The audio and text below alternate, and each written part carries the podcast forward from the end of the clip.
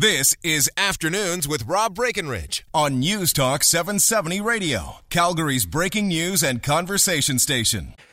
This weekend, I guess technically it's 2 a.m. Sunday morning, we set our clocks forward an hour and we enter daylight saving time. Not everybody does, obviously. Saskatchewan doesn't. So, come this weekend, we will be at the same time as Saskatchewan. And then later this year, we'll be an hour earlier. So it means there's obviously going to be more sunlight later in the day. Uh, for a while, it's going to be darker in the morning. We'll get to a point, obviously, say come uh, late June, when the days are really long and there's plenty of daylight at both ends. And I guess that's the challenge for uh, Canadians that in the winter we just don't have a lot of daylight to try to spread around. We're going to lose on one end or the other, and then come summer, we have it in abundance. So, what are we accomplishing by moving our clocks around twice a year? And part of the argument for daylight saving time is that we are saving energy. So, as we now debate whether or not to keep doing this, maybe we should get to the bottom of whether it's actually having that effect. So, to that end, there's some new research looking at the uh, impact of daylight saving time. And joining us uh, on the line is uh, the co author of this, Blake Shaffer, who's a PhD candidate in the Department of Economics at the University of Calgary and also with the C.D. Howe Institute. Blake, great to have you here. Welcome to the program. Thanks, Rob. Pleasure to be here. All right. So I've always been puzzled by this argument because, look, I mean, next week it's going to be darker in the morning. I think we'll be using more electricity in the morning, maybe to, to turn on lights and whatnot. But what's the, the basic argument for, for DST from an energy efficiency perspective?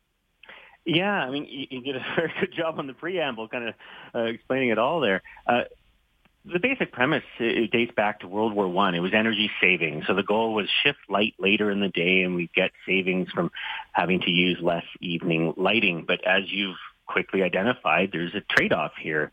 You got more light in the evening. You're using less energy there, but you're making it darker in the morning.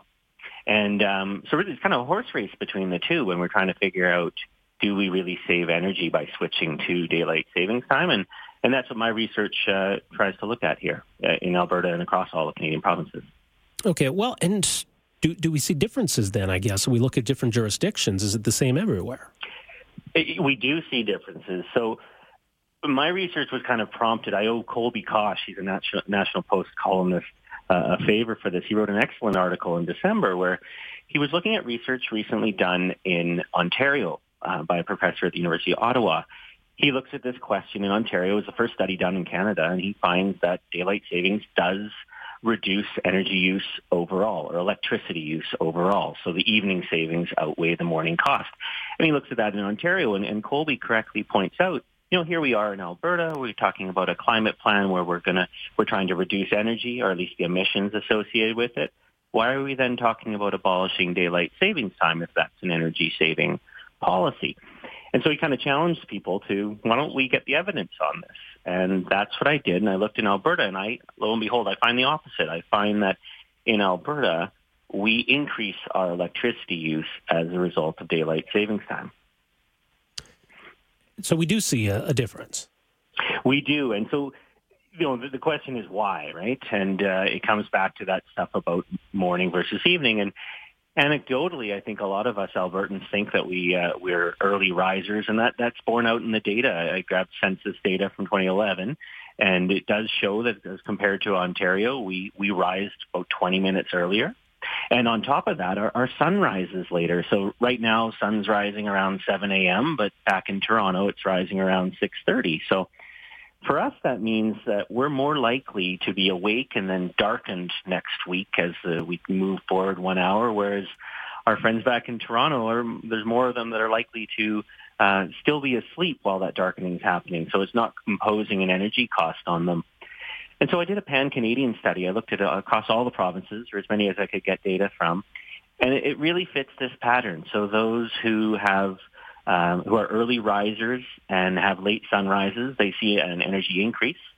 Uh, whereas those like Ontario and BC, who are uh, later risers and have earlier sun, tri- sun times, they see a reduction. And so I guess the the moral of the story there is is on a you know deciding what daylight savings does for electricity. We really need to think about it region by region because it does differ. Okay, so what happens then in the fall when we fall back? Do do we do we lose some of those benefits? Should we go to DST and then just stay there?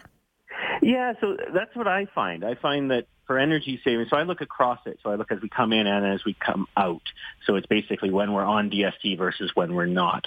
Um, so just from purely from an energy savings perspective, what's interesting about Alberta is we would be better off staying on what would be Mountain Standard Time year round. That would be the best way to save energy. But I'm not necessarily, you know, I'm not trying to be an advocate for one way or the other. I'm only an advocate for bringing evidence to this decision.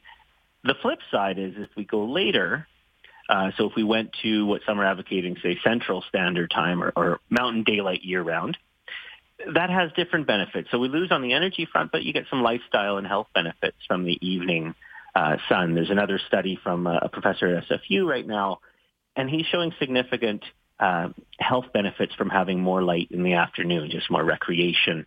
Uh, pretty significant increase in caloric, uh, caloric burn. Uh, but then again, that study was done in the U.S. And so just as my study showed regional differences, I think it's pretty reasonable to expect that given our northern latitude and much later sunsets, uh, we should be discounting that finding a little bit for, for Alberta. But it's kind of really identifying that trade-off. That's, that's what we have going on here is staying on standard time in Alberta, we're going to get energy savings. Switching all the way to uh, daylight time year round, we could possibly get some health or lifestyle benefits. The Switching Act itself is probably one that's less controversial to get rid of uh, because it does have all around costs. So this, you know, everyone's well aware of annoyance costs, especially those of us that have kids. Um, but there's also more tragic costs. Uh, traffic fatalities increase as a result of the, the, the change to sleep patterns. Even yeah. incidents of heart attacks increases. Is that right? Yeah, I mean, th- th- those are in. Um, uh, I'm trying to remember. The 2016 published was the traffic fatality that was across U.S study. It was a really impressive one, used hourly data across the country. And, uh, you know, I think the New England Journal of Medicine has the one on heart attacks. Obviously, now we're, we're really focused in Alberta on uh, finding ways to be uh, energy efficient, and the government trying to encourage us to be uh, energy efficient. Um, how does daylight saving time as an energy efficiency strategy compare to what we're being encouraged to do uh, to to upgrade our, our furnaces, to to upgrade our mm-hmm. lighting, to do all of these other things. Mm-hmm. Yeah, so you know that's actually how I sort of put perspective on what's the magnitude of these savings. So what's interesting is daylight savings time as in its current form is not an energy saving policy in Alberta, and that's somewhat of a very interesting finding as it's supposed to be. So eliminating daylight savings would have about the same effect as um, putting in LED bulbs in half of all Alberta residences. So that's sort of very interesting perspective for me as we go out here to, you know, with our LED program to, to increase the energy efficiency of households. We could get about half the savings of households just by the stroke of a pen with changing this policy. So one so, way to think of it. So as the government entertains the idea of abandoning daylight saving time, is it working at cross purposes as it tries to encourage Albertans to to be more efficient?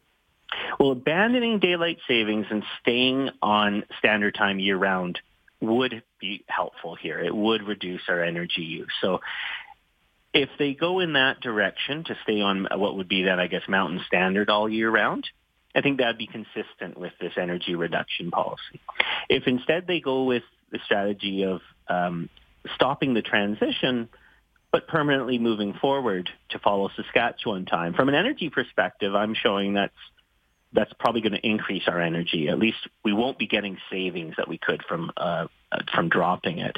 Um, so if they were to do that, it, it would have to be because the you know the increased retail activity, the lifestyle, the health benefits, those things would have to outweigh this energy cost, and that's certainly possible. But I think that's the cost benefit analysis that needs to be done from their point of view. Right. providing one side of that for them. So, yeah, so that, that contrast there, as you point out, that the study looking at Ontario, the DST reduces electricity demand, whereas DST increases electricity demand in Alberta by roughly about the same amount. Exactly, exactly. Yeah, well, that's that's yeah. certainly fascinating. Blake, thanks so much for spending some time with us here today. Appreciate it. You bet, Rob. Thanks for All right, take care. Uh, Blake Shaffer, uh, the Department of Economics, University of Calgary, also with the C.D. Howe Institute. So there you go, difference between Alberta and Ontario. As to his colleague Nick Rivers, looked at Ontario. Yep, daylight saving time reduces electricity demand by about 1.5%. But here in Alberta, daylight saving time increases electricity demand by about 1.6%. So, how should this shape the debate? Where do you come down on this? Are you used to doing it this way? We spring forward, fall back. Should we pick one and stick with it? 403 974 8255. We're back with more right after this. Afternoons with Rob Breckenridge, starting at 1230 on News Talk 770 Calgary.